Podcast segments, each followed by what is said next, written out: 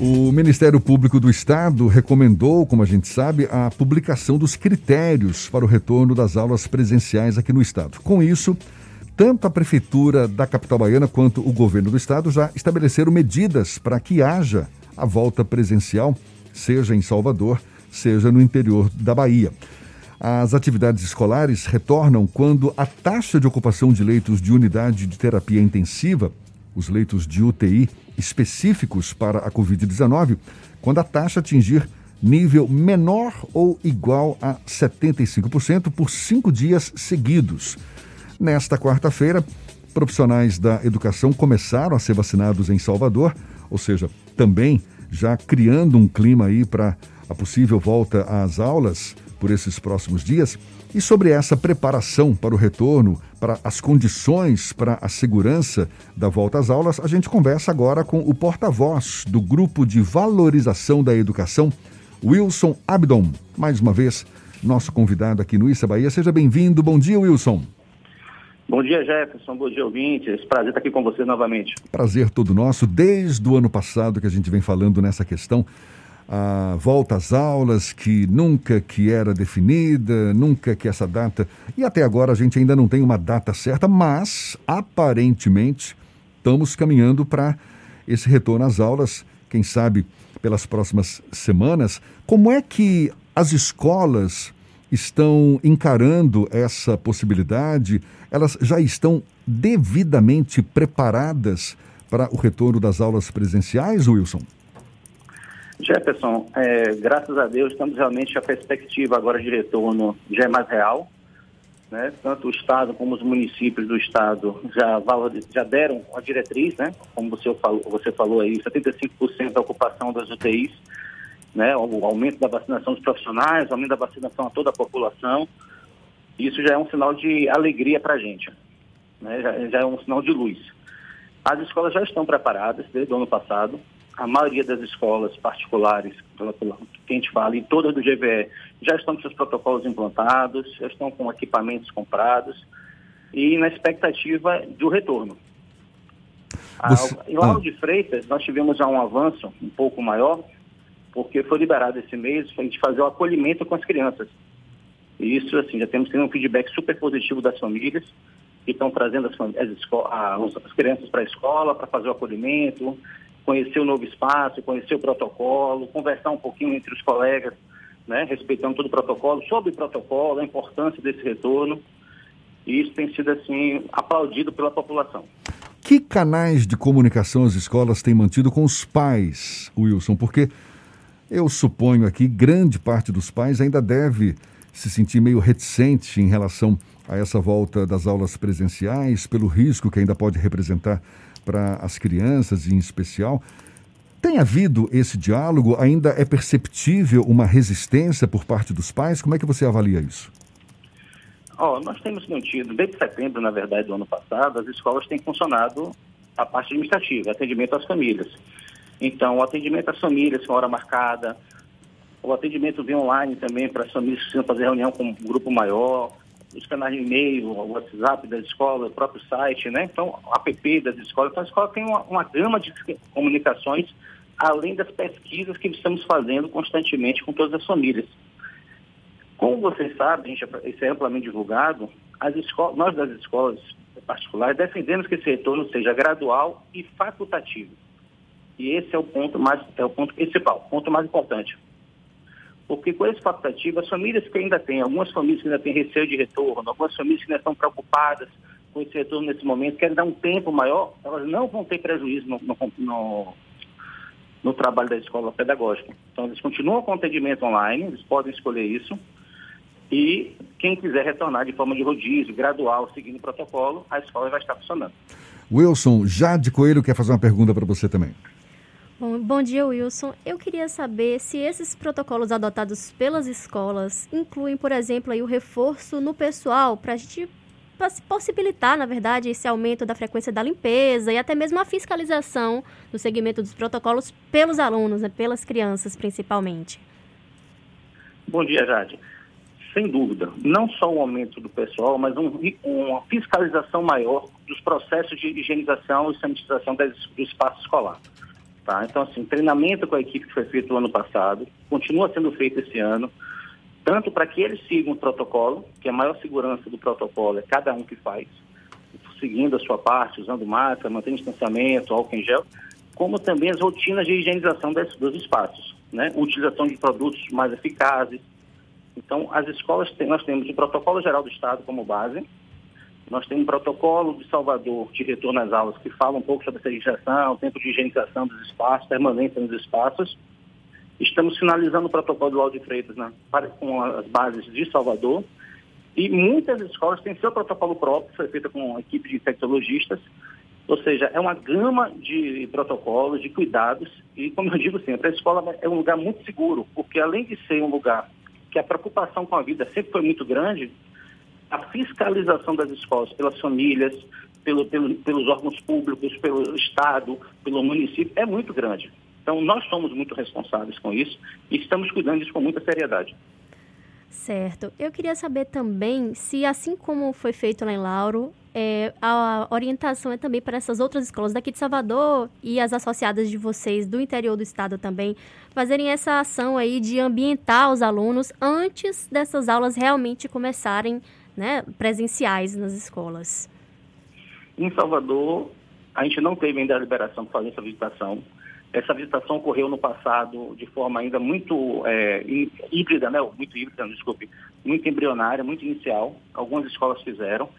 Esse ano, a, gente, a de Freitas fez essa liberação com um, protocolo específico, com regras específicas, limitando a 10 alunos por, por momento, o tempo, uma hora e meia de permanência, uma hora de distanciamento entre uma turma e outra, assim, tem um protocolo muito rígido a ser seguido. E algumas cidades do estado eu sei que já retornaram com a educação infantil, a Mata de São João, é, Luiz Eduardo, mas eu não tenho notícia de como está sendo essa, essa visitação nessas escolas. Mas vocês estão dialogando com a SMED aqui para tentar possibilitar isso, para viabilizar isso aqui em Salvador? Estamos, estamos sim. Nós temos comitês montados entre as escolas particulares, é, Secretaria de Educação do município de Salvador, município de Lauro de Freitas, município de Camaçari, né, com outros órgãos também do, do, dos municípios, para discutir esse retorno, como ser feito é, esse trabalho de retorno às aulas. Entendi. A gente está conversando aqui com o Wilson Abdon, que é porta-voz do Grupo de Valorização da Educação. Wilson, como é que você avalia a, a situação financeira das escolas? Desde o ano passado, sem aulas, muitas delas certamente perderam alunos, outras negociaram uma redução do valor da mensalidade, uma vez que continuaram oferecendo eh, conteúdo online. Claro, estou falando aqui especialmente das escolas da rede privada, especialmente essas menores. Qual a capacidade de bala na agulha para continuar sobrevivendo daqui para frente, hein, Wilson? Jefferson, essa sua pergunta é maravilhosa. A situação das escolas particulares hoje, na sua grande maioria, principalmente de educação infantil, de escolas de bairros, de escolas menores, é desesperadora. Muitas escolas estão para fechar a qualquer momento, já estão com salários atrasados. A média de redução de alunos nas escolas em Salvador e lá na região metropolitana reduziu em média de 30%. A média de desconto nas escolas aumentou também a inadimplência aumentou, porque a gente teve que negociar muita coisa e não estamos recebendo essa negociação, muitas escolas não estão recebendo essa negociação. Então, assim, tem donos de escola vendendo apartamento, vendendo carro, para tentar manter as contas de dia, respirar até o retorno. Porque os pais de educação infantil, de fato, só querem matricular quando retornarem às aulas. Então, esse retorno, nem que seja esse acolhimento, nem que seja a sinalização do aumento da vacinação, uma data, essa notícia já está dando fôlego para as escolas, mas ainda está numa situação muito desesperadora. Eu me lembro que no ano passado você já tocava nesse ponto, já era uma situação preocupante para grande parte das escolas, inclusive as escolas da educação infantil teriam sido as que mais se impactaram com essas restrições, com essa pandemia toda. Você tem números que possam quantificar é, é, esse possível fechamento ou até já fechamento de algumas escolas? Tenho sim, Jefferson. A gente tem notícia de escolas que tinham 150 alunos, 120 alunos e hoje não tem 20 alunos na escola matriculada.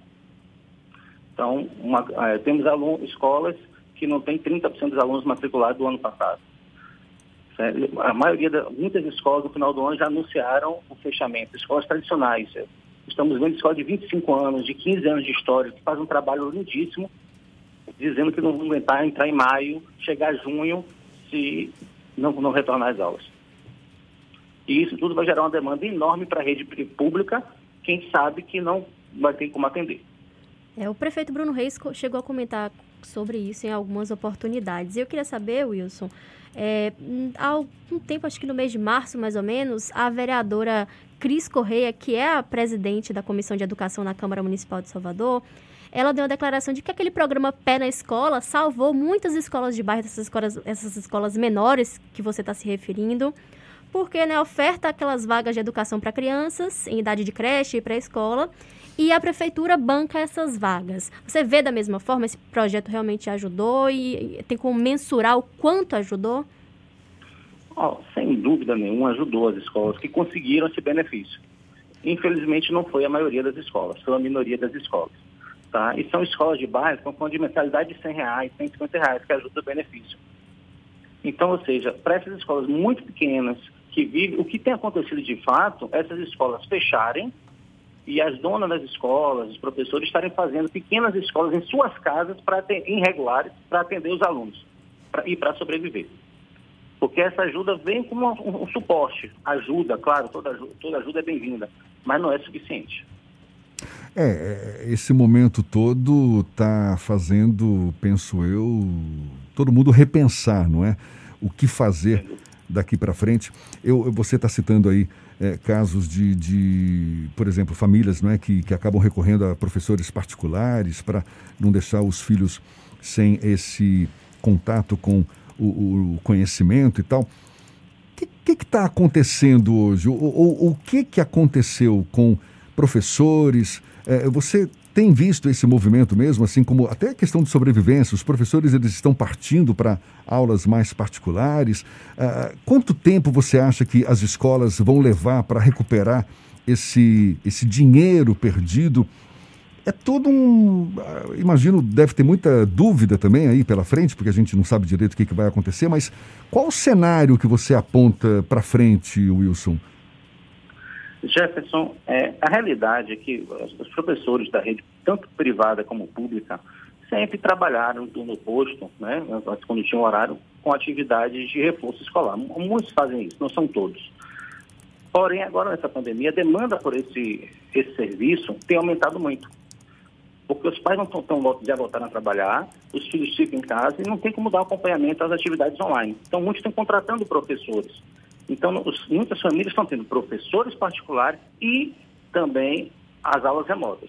Tem alunos, tem famílias que não têm condições de manter os dois, isso é a maioria, só está com professor particular ou só com escola. Mas o quem está com professor particular é principalmente a de educação infantil, onde esse contato, esse olho no olho, é, essa socialização é muito importante.